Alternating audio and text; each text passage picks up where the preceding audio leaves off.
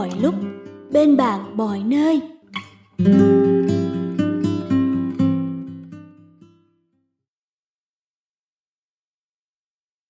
Bạn đang nghe sách nói tại Voice. Mời các bạn lắng nghe quyển sách Quản trị theo phong cách cờ vây.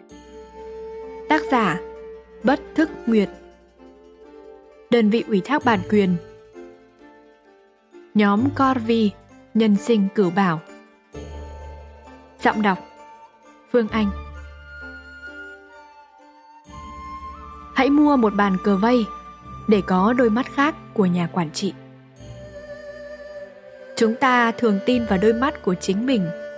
Cái gì ta nhìn thấy là cái tồn tại, là cái có thật. Nhưng cũng có những sự thật mà đôi mắt ta thường bỏ qua. Tương tự thế, một lối tư duy thường chỉ có thể đi theo một hướng mà bỏ qua các hướng còn lại. Cuốn sách này giới thiệu một đôi mắt mới, một cách nhìn mới và một tư duy mới đối với nhà quản trị. Đấy là đôi mắt, cách nhìn và tư duy của một kỳ thủ cờ vây. Tại sao lại là cờ vây? Chúng ta vẫn nói về binh pháp tôn tử, vẫn không ngừng học hỏi từ những nhà quản trị bậc thầy của Trung Hoa như Khang Hy, Khổng Minh, Lưu Bị. Điều đó chứng tỏ chúng ta biết rằng những chiến lược quản trị từ xa xưa mang một sức mạnh và trí tuệ vượt trội. Lích chích Cờ vây là kết tinh trí tuệ của Trung Hoa từ hàng nghìn năm trước. Và vì thế, cờ vây mang theo những tư tưởng rất đáng học hỏi. Có được đôi mắt nhìn nhận và giải quyết vấn đề của một kỳ thủ cờ vây, nhà quản trị sẽ chứng nghiệm được một phương thức quản trị mới.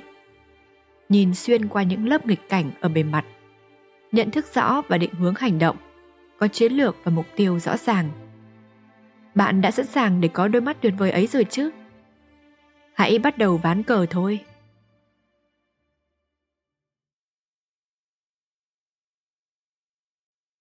Bạn đang nghe sách nói tại Voice. Chương 1 Tôi là một kỳ thủ Tay cầm cờ, tâm trí bình an Trong không gian thanh vắng, tại khu rừng tre, có hai người đang ngồi chơi cờ. Người nắm quân cờ đen là Hoàng Phong. Chàng trai trẻ có diện mạo vô cùng anh tuấn. Mái tóc chàng dài, bổ một nửa quanh trán chàng thắt dài băng màu xanh thiên thanh có theo chìm một mặt trăng sư phụ chàng nói mặt trăng biểu trưng cho trí tuệ. Ông muốn hoàng phong lớn lên và trở thành một người như thế. Anh tuấn là vậy nhưng hoàng phong nổi tiếng khắp thành không phải vì vẻ đẹp của chàng mà bởi chàng là đệ nhất học trò của đệ nhất cao thủ cờ vây. Người cầm quân cờ trắng ngồi đối diện Hoàng Phong chính là sư phụ chàng. Sư phụ chàng từ thời trung niên đã vang danh thiên hạ, là kỳ thủ đã chiến thắng tam đại kỳ thủ giới cờ vây. Ngài ấy đánh bại ba cao thủ cờ vây đó. Kìa kìa nhìn xem, ngài ấy phong độ làm sao? Ông nổi tiếng đến nỗi, đi lại trong thành ai cũng nhận ra, trầm trồ. Nhưng ông chỉ muốn sống yên bình và chơi cờ sư phụ của Hoàng Phong quyết định đi vào rừng ở ẩn. Ông dựng một căn nhà nhỏ bằng gỗ tre, rồi một mình ở đó. Năm sư phụ Hoàng Phong 40 tuổi, trên đường kiếm củi, ông trông thấy một đứa bé, đoán chừng nó mới vài tháng tuổi. Hả? Đứa bé được đặt vào một chiếc giỏ mây, dưới lớp chăn có đặt một miếng ngọc xanh biếc hình mặt trăng, khắc hai chữ Hoàng Phong. Từ đó, ông nuôi Hoàng Phong, nhận Hoàng Phong làm đồ đệ. Hoàng Phong lớn lên an bình cùng sư phụ. Sư phụ, Phong Nhi về rồi ạ. Khi Hoàng Phong vừa tròn 20 tuổi, sư phụ quyết định cho chàng lên kinh thành để được rèn luyện giữa thế gian. Ông muốn Hoàng Phong ra khỏi cảnh sống an bình để chàng thấu hiểu con người và quan trọng nhất là dương danh cờ vây. Điều ông mong muốn nhưng không làm được. Hoàng Phong vừa xuất hiện, nữ tú khắp thành đã rầm rộ cả lên. Họ chưa bao giờ trông thấy một thanh niên nào khôi ngô tuyệt mỹ như chàng. Chàng hỏi đường tới một kỳ quán, quán chơi cờ vây để thử sức. Hoàng Phong chơi ván nào thắng ván đó. Tốc độ đánh nhanh, nước đi chính xác đến phi thường. Ai đứng xem đều phải công nhận tài năng của chàng. Từ hôm đến thành, Hoàng Phong ngày nào cũng ra quán chơi cờ, nhưng chưa ai thắng được chàng cả. Chàng nhanh chóng trở thành đệ nhất kỳ thủ lúc bấy giờ. Ngày thứ 10 tại thành, Hoàng Phong đến kỳ quán như mọi ngày. Lúc đi qua cầu, bỗng chàng bị ai đó đẩy xuống sông. Đột nhiên, trời đất tối mịt, sấm nổ đùng đoàng. Ai nấy nghe thấy đều kinh sợ. Hoàng Phong trờn vờn mở mắt. Ủa, sao không cảnh kỳ lạ quá? Ta đang ở đâu đây? À, anh Phong tỉnh rồi! Một giọng nữ cao vút hét to. Hoàng Phong nghe thấy tiếng gọi, tinh thần đã tỉnh táo hơn đôi chút. Mau gọi bác sĩ đi. Một người đàn ông trung niên, nét mặt mừng rỡ, như vừa bớt vẻ lo âu, khua tay kêu. Hoàng Phong, còn có nghe thấy mẹ nói gì không? Một phụ nữ trung niên xinh đẹp, khuôn mặt phờ phạc, tay ôm lấy mặt Hoàng Phong. Xung quanh là tiếng xì xồ của nhiều người nữa. Hình như họ đang rất tò mò về tình trạng của người đang nằm trên giường bệnh. Hoàng Phong ú ớ, cả thân người tê dại, chàng không chút sức lực, cất tiếng cũng khó khăn. Đến lần thứ ba mới thốt được ra câu. Đây là đâu? Người phụ nữ trung niên xinh đẹp trả lời. Đây là bệnh viện. Con nằm ở đây đã ba ngày, giờ mới tỉnh. Con thế nào rồi? Cảm thấy thế nào? Xin lỗi, cô là ai? Người phụ nữ nghe Hoàng Phong hỏi thế thì hốt hoảng, tay bà che miệng, nước mắt giàn giụa. Đúng lúc đó bác sĩ tới. Kiểm tra sơ bộ xong, vị bác sĩ nói chuyện với những người xung quanh. Bệnh nhân ở dưới nước quá lâu, não bị tổn thương do thiếu oxy, có thể mất trí nhớ tạm thời hoặc vĩnh viễn. Người nhà và bạn bè cần cố gắng tiếp xúc, giúp bệnh nhân khơi gợi các ký ức, như thế mới có cơ may hồi phục dần dần trí nhớ. Sau một ngày, sức khỏe của Hoàng Phong hồi phục rất nhanh, đã có thể đi lại chậm rãi. Mọi thứ xung quanh đều lạ lẫm, có cả thứ gì đấy nam kỳ dị và nhiều dây cắm, gắn hết lên người, khiến Hoàng Phong rất đau đớn. Màu sắc nơi đây thật kỳ lạ, khác xa với màu sắc ở nơi của Hoàng Phong. Mọi thứ không hài hòa và cảnh vật cứ mang vẻ buồn bã, trống trải, cô độc. Hoàng Phong đi vào nhà vệ sinh. Ở đấy có một chiếc gương. Người này có dung mạo giống hệt chàng, nhưng hình như anh ta lớn tuổi hơn, thân thể nặng nề hơn. Lần đầu tiên mang vác một thân thể khác, chàng thấy hết sức lạ lẫm.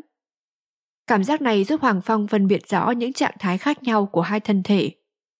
Nó giống như bạn dùng quen máy tính của mình rồi, giờ bạn phải chuyển sang dùng máy tính của người khác. Bạn sẽ nhận thức rõ chức năng của cái máy này khác với cái máy của bạn thế nào, tốc độ xử lý chênh lệch ra sao. Hoàng Phong thấy thân thể người này thông báo rằng anh ta thường xuyên trải qua cảm giác buồn bã. Anh ta phải chịu nhiều áp lực không được giải tỏa. Cuộc sống anh ta quá khép kín, thân thể tích trữ nhiều tổn thương. Cảm xúc u tối và tuyệt vọng cũng thường xuất hiện. Hoàng Phong thở dài tự hỏi. Không biết mình đã chết chưa nhỉ? Ở đó, sư phụ ra sao rồi? Còn anh bạn Hoàng Phong này nữa, anh ta đã đi đâu? Còn sống hay đã chết? Còn mình? Mình ở đây làm gì? Cần phải thực hiện việc gì?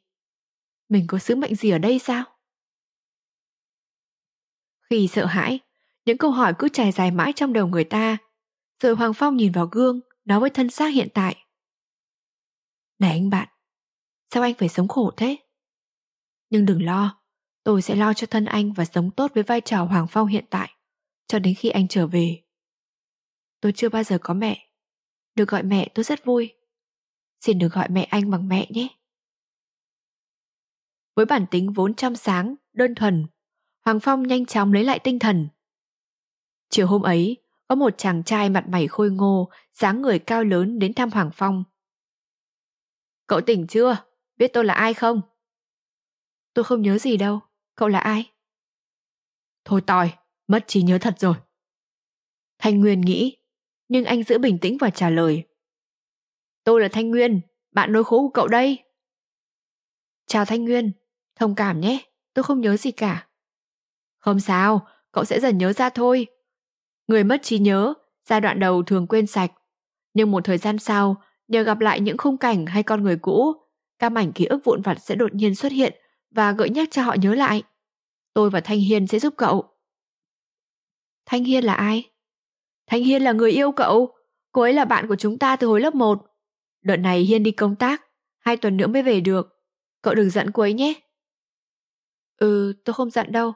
Mọi người không giận tôi là tốt rồi. Cậu muốn ăn gì không? Tôi sẽ trốn bác sĩ mua cho cậu. Tôi không nói với mẹ cậu đâu. Mua hả? Cậu có mua được bàn cờ không? Cờ gì? Đâu cậu có vấn đề hả? Thành Nguyên vô cùng kinh ngạc. Cờ vây? Đầu cậu bị chập thật rồi. Nói thế, nhưng nghĩ vài giây, Thanh Nguyên lại đồng ý. Thôi được rồi, cậu đã muốn thì tôi chiều cậu, để xem cậu có chơi nổi không. Cảm ơn cậu nhé, cậu tốt quá. Từ khi có bàn cờ vây, Hoàng Phong như cá gặp nước, vui vẻ hẳn. Cảm giác bàn tay được cầm cờ thật tuyệt. Khi ngón tay nhóm một quân cờ rồi đưa lên, rồi ngẫm nghĩ về mỗi nước cờ. Tâm thì bình thản, còn trí tuệ thì tập trung và liên tục thăng hoa. Trí não được vận động trở lại. Hoàng Phong thấy toàn thân rất thoải mái.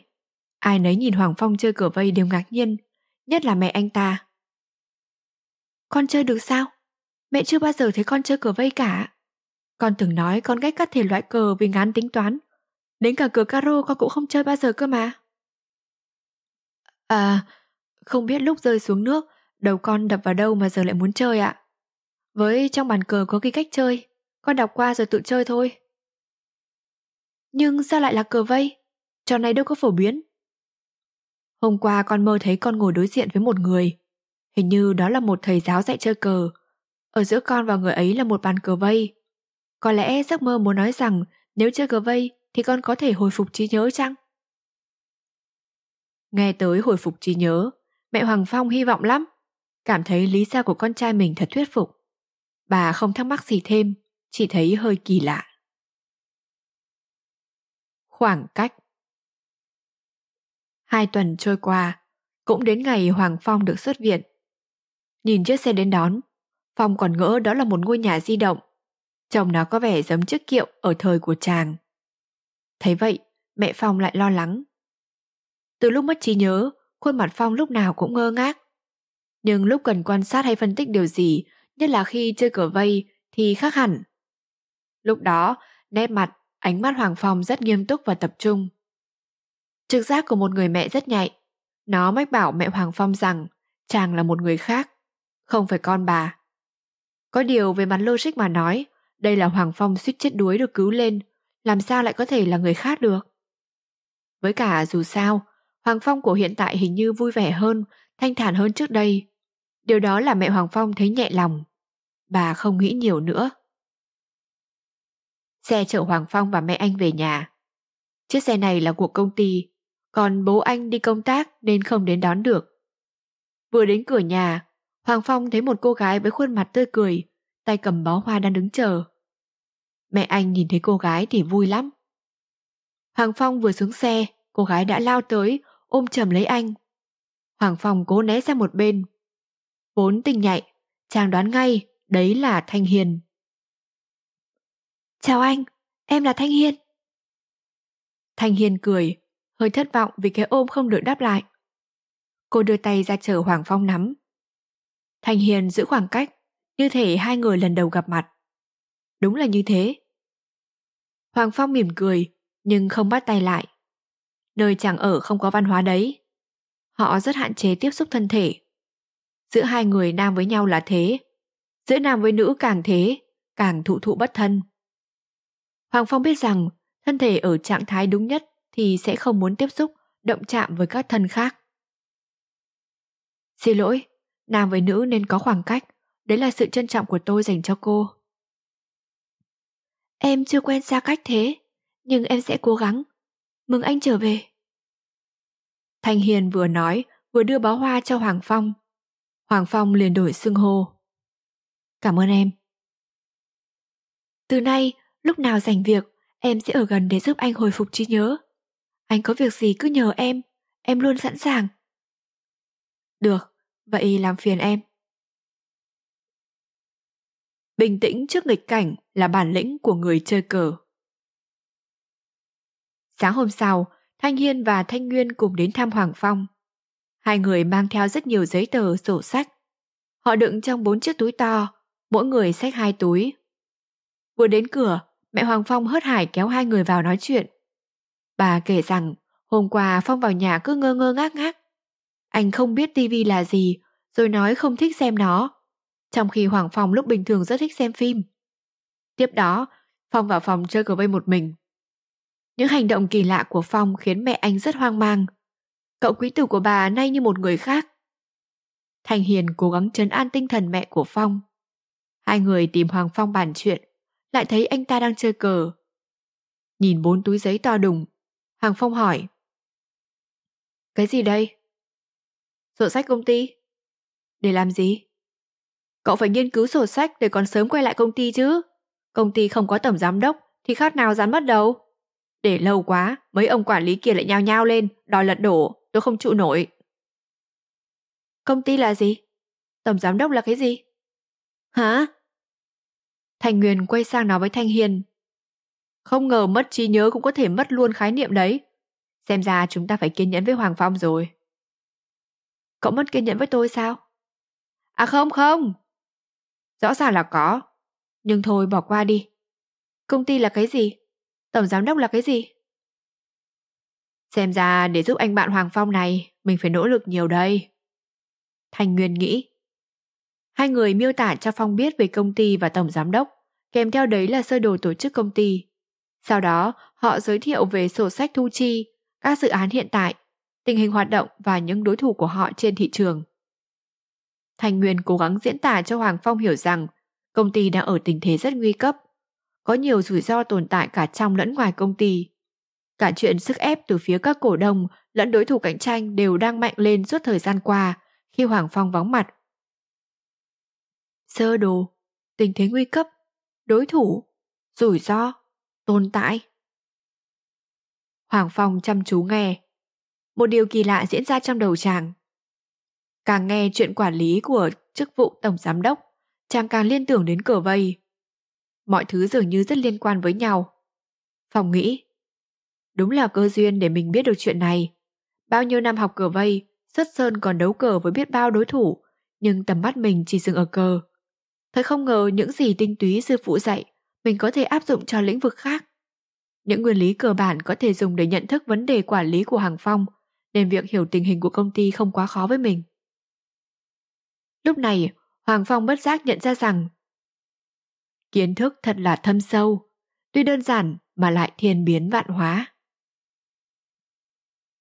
Hai người Thanh Nguyên và Thanh Hiên cũng lấy làm kỳ lạ. Hoàng Phong ngày thường thông minh, nhưng bảo thủ. Anh ta rất khó tiếp thu thông tin và ý kiến từ người khác. Còn Hoàng Phong mất trí nhớ thì khác. Anh ta có đầu óc lanh lẹ, nói đến đâu nhận thức được đến đấy. Hoàng Phong giờ còn có thể sắp xếp những gì anh ta nhận thức được thành một hệ thống tổng quát. Anh ta nhớ toàn bộ, không bỏ sót chi tiết nào. Hoàng Phong nghĩ đến lời sư phụ từng giảng. Bàn cờ giống như thái cực, cũng có đèn trắng âm dương. Thế cờ cũng như thái cực, biến chuyển không ngừng, vận động không dừng. Chính bởi sự kiểm soát lẫn nhau giữa âm và dương mới sản sinh ra năng lượng để ván cờ tồn tại. Khi đối thủ của con chết, con cũng dừng lại, ván cờ không còn. Nếu còn muốn đối thủ chết, thì ta e con cũng phải chết. Biết cách tương tác với nhau, thôi đẩy nhau, đó là cách để duy trì sự tồn tại. Con có hiểu không? Đó là lời sư phụ nói với Hoàng Phong khi chàng đang cố gắng giành chiến thắng. Đây cũng là mấu chốt để Phong hiểu tất cả những gì Thanh Nguyên vừa miêu tả. Phong nói những suy nghĩ của mình. Anh biết, nếu mang tâm lý giành chiến thắng cho bằng được thì sẽ chỉ thấy vấn đề. Mọi người có vấn đề, đối thủ có vấn đề, khách hàng có vấn đề, chính mình quản lý có vấn đề. Hoặc là chúng ta chết trong vấn đề, hoặc là chúng ta giết tất cả để chiến thắng. Xử lý các cổ đông xong, họ cũng muốn bỏ đi. Chiến thắng đối thủ, chúng ta có thể khẳng định vị trí nhất thời. nhưng để phát triển lâu dài được thì chưa chắc. Chúng ta không thể sống theo cách đấy được. Thanh Nguyên và Thanh Hiền há hốc mồm. Anh bạn nối khố thường ngày đây sao? Anh ta luôn đau đầu với tham vọng vượt lên tất cả, kiểm soát tất cả. Vậy mà giờ, vì một cái đập đầu nào đó dưới sông, anh ta lại trở nên ưa đạo lý và ngược hẳn với anh ta của ngày thường như thế. Cái đập đầu chỉ khiến anh ta quên, hay còn làm anh ta thay đổi nữa? Thanh Nguyên hỏi. Thế chúng ta phải làm gì? Có một nguyên tắc khi chơi cờ. Đó là người mất bình tĩnh chắc chắn sẽ thua. Cho nên cậu cứ bình tĩnh cái đã. Cậu kỳ quá, có bị đau đầu không? Khỏe, tôi khỏe. Từ lúc tỉnh dậy, tôi biết mỗi chơi cờ, nên có chuyện gì đều suy ra từ đấy. Nếu nó không sai, thì mong mọi người có thể chấp nhận tư duy này. À đúng là nó không sai, tôi chỉ thấy nó không giống với cậu ngày thường. Sao lại thay đổi 180 độ vậy? Chắc đá dưới sông đập vào đúng huyệt chơi cờ, nên tự nhiên giỏi chơi cờ chăng? Lại còn huyệt. Chết, càng nói càng lộ. Tốt nhất là nói ít, hành động nhiều. Chàng biết rằng nếu không vì mục đích đặc biệt như là truyền giảng tri thức thì càng nói nhiều sẽ càng rối loạn. Chàng chuyển chủ đề. Thế bây giờ cậu có muốn biết phải làm thế nào không? Cái này thì giống. Cậu rất giỏi đưa ra giải pháp. Từ bé đến giờ tôi đều trông cậy vào cậu cả. Nói chung là trong tư duy cờ vây, chúng ta không sợ nghịch cảnh, cũng không sợ bị tấn công. Nó là điều đương nhiên diễn ra. Dựa vào đó, ta sẽ đi các nước cờ tiếp theo. Thanh Nguyên và Thanh Hiên cùng hô. Là sao? Phong giải thích. Đơn giản là ta sẽ dựa vào các nghịch cảnh hiện tại để đưa ra đối sách của mình. Đó cũng là cách chiến lược và chiến thuật của chúng ta được bộc lộ. Thanh Nguyên trả lời. Tôi hiểu ý bình tĩnh của cậu rồi.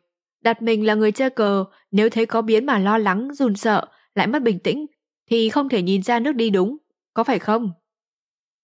Gần đúng. Nói chung, chưa biết tả rõ cho cậu thế nào. Cậu cứ để tôi tham gia vào công việc, chúng ta cùng tìm cách xử lý. Được, tốt quá. Có điều, đừng cho tôi phụ trách cái gì cả. Tạm thời cậu vẫn làm tổng giám đốc thay thế, còn tôi đứng sau hỗ trợ cậu. Chắc đập đầu mạnh quá, nên tôi không nhớ gì cả. Toàn bộ khái niệm về kinh doanh tôi không biết.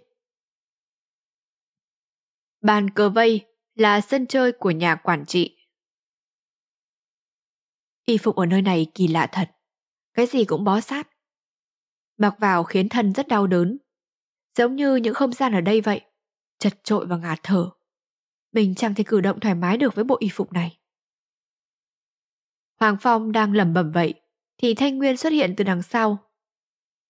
Lâu lắm mới thấy cậu mặc đẹp thế này. Cậu mặc vest là hợp nhất. Hôm nay cậu quay lại công ty, phải khiến mọi người lác mắt mới được. Lác gì cơ chứ? Tôi lác đầu tiên đây. Có phải trước kia mắt tôi kém không? Sao nhìn cái gì cũng hơi nhòe vậy? À, phải rồi. Khi rơi xuống nước cậu làm rớt kính. Chiều tôi đưa cậu đi đo kính mới nha. Kính là cái gì? Mắt tôi bị làm sao? Bị cận, tức là nhìn gần thì rõ, còn nhìn xa thì nhòe. Đeo kính vào, cậu sẽ nhìn được bình thường. Ừ được, cảm ơn cậu. Thành Nguyên đưa Hoàng Phong đến công ty. Hoàng Phong vừa xuất hiện, mọi người đã tươi cười chào đón. Ai nấy ở công ty đều ăn vận cùng một kiểu. Thành Nguyên gọi đó là đồ công sở. Nữ nhân mặc rất hở hang, họ cười nói thoải mái chứ không giữ lễ nghĩa. Hóa ra, thời kỳ này nữ nhân có nhiều quan hệ xã hội và cũng đi làm kiếm tiền như nam nhân. Thời kỳ này hẳn là hỗn loạn lắm đây. Hoàng Phong vốn nhạy cảm, chàng sớm đánh hơi được mùi phức tạp của chốn văn phòng nơi đây. Không gian kín, đè lên người ở trong nó, ước muốn sở hữu tài sản. Đó là một sự giải tỏa về tinh thần mà đô thị này buộc người ta phải hướng đến. Đang nghĩ thì Thanh Nguyên huých nhẹ vào tay, hỏi Hoàng Phong. Cậu không thấy lo lắng chút nào sao? Tình cảnh đang khốn đốn, cậu thì chả nhớ nổi cái gì. Cậu vẫn hay suy nghĩ tiêu cực vậy à? Vậy cậu thực sự nên học chơi cờ vây. Nó sẽ giúp cậu chín chắn lên đó. Đừng lo lắng quá. Với mọi tình huống, hãy cố gắng giản sự về một bàn cờ. Giản sự về một bàn cờ là thế nào? Rồi từ từ cậu sẽ hiểu. Một người đàn ông la lên. Cậu ta mất trí thật rồi sao? Là mất trí nhớ. Thế thì khả năng làm việc cũng bị ảnh hưởng nhiều đúng không? Chỉ là tạm thời thôi, chú cứ yên tâm. Thanh Nguyên trả lời vậy, nhưng vẫn rất lo lắng. Người vừa hỏi là ông Sâm, một giám đốc của công ty. Từ trước đến giờ, ông ta luôn là người cản đường Hoàng Phong. Hoàng Phong và Thanh Nguyên đều phải đau đầu tính kế để đối phó với ông ta. Hoàng Phong gặp chuyện, ông ta rất vui mừng vì có cơ hội để thuyết phục hội đồng quản trị phế bỏ chức vụ của Phong. Đấy là lý do khiến Thanh Nguyên lo lắng. Hoàng Phong mặt tỉnh bơ, không chút sợ sệt. Chàng nói với giám đốc Sâm. Chào chú Sâm. À, chào Hoàng Phong, xem ra cậu vẫn tỉnh táo lắm. Vâng. Ông Sâm ra về. Thanh Nguyên nói với Hoàng Phong rằng phải cẩn thận với ông ta. Ông ta là mối nguy trong ban giám đốc đối với vị trí hiện tại của hai người. Hoàng Phong hỏi. Vậy cậu có chiến lược gì cho tất cả mọi chuyện không? Chiến lược á? Tôi chỉ nghe tới chiến lược của công ty, còn chưa nghe tới chiến lược để giải quyết những chuyện xung quanh mình bao giờ. Tôi sẽ cho cậu biết thế nào là giản sự về một bàn cờ. phòng nháy mắt với Thanh Nguyên. Giản sự về một bàn cờ. Nào, giờ thì hãy tưởng tượng cậu đang ngồi trước một bàn cờ vây.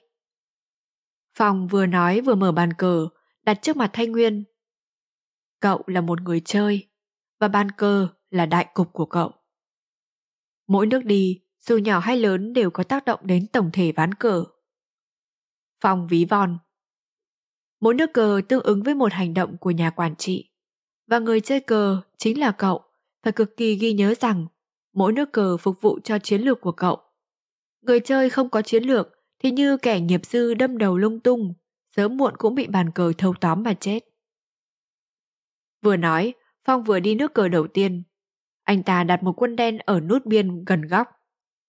Phong nói, Mục tiêu của người chơi cờ là làm sao để chiếm nhiều lãnh thổ nhất có thể, chứ không phải làm sao để quật ngã đối thủ. Như thế, cậu phải tìm cách chiếm nhiều lãnh thổ hơn ông Sâm, chứ không phải chiến thắng ông ấy. Thanh Nguyên thắc mắc. Chiếm lãnh thổ kiểu gì? Làm sao để coi công ty là một bàn cờ? Phong điềm tĩnh đặt một quân cờ trắng ở một vùng biên khác, nói tiếp.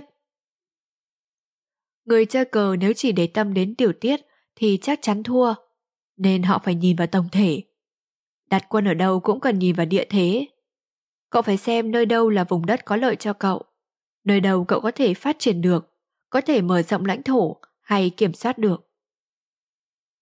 Phong đặt thêm một quân đen rồi hỏi. Tôi hỏi cậu, lợi thế của cậu có thể kiếm ở đâu trong đại cục công ty hiện giờ? Thanh Nguyên trả lời. Uhm, lợi thế để thắng được ông Sâm thì chắc là mảng PR, marketing. Đừng nghĩ tới đối thủ, chiến lược là của cậu. Nếu cậu đặt đối thủ làm trọng tâm của chiến lược, thì đối thủ mới là mấu chốt, chứ không phải sự kiểm soát. Cái tôi đang nói là chúng ta cần có sự kiểm soát của mình cơ. Ông Sâm chỉ là một phần trong đó, giống như một vùng cờ trắng vậy. Có thể nó to đấy, nhưng nó không phải tất cả. Tức là cần một cái gì đấy của mình do chính mình kiểm soát. Cậu hiểu đại ý, nhưng chưa nói rốt ráo được thành lời. Tóm lại cứ làm việc của mình cái đã. Mà PR marketing là cái gì? Hoàng Phong có lúc như trẻ con. Trẻ con thì sẽ hỏi cho đến khi nhận được câu trả lời mới thôi. Đó là hoạt động quảng cáo, truyền thông, tăng mức độ nhận diện với khách hàng. Hoạt động này giúp mở rộng hình ảnh của công ty và sản phẩm với công chúng, tăng doanh số và giá trị thương hiệu. Tôi hiểu rồi. Vậy nếu làm PR marketing thì chúng ta sẽ tăng ảnh hưởng của mình đúng không? Đúng, đối với cả trong công ty lẫn ngoài thị trường, tăng ảnh hưởng cả với đối tác nữa. Được rồi, vậy chúng ta phải phát triển kỹ năng cho bộ phận PR marketing giúp họ trở nên chuyên nghiệp hơn. Họ sẽ là bệ phóng tốt để chúng ta chiếm được lãnh thổ. Nhưng cậu không biết đâu, phòng PR marketing thuộc bộ phận truyền thông. Trưởng phòng quảng cáo, truyền thông, từ ngày cậu mất trí nhớ đã đầu quân cho lão Sâm rồi. E là can thiệp khó đấy. Không sao, đã là nhân viên, chắc chắn họ phải lấy công việc làm trọng tâm, dù họ muốn thế hay không. Ai cũng mong được phát triển bản thân và nâng cao chuyên môn. Chúng ta cứ đi từng bước, tiếp cận từng người, nhiếp phục họ để họ làm theo mình. Xây dựng được một lực lượng ủng hộ, dù nhỏ, cũng là cách để ta có thể đứng trong ván cờ.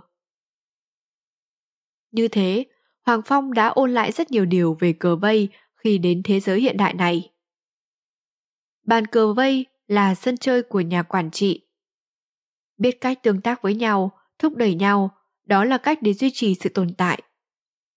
Người chơi cờ nếu chỉ để tâm đến tiểu tiết thì chắc chắn thua, nên họ phải nhìn vào tổng thể.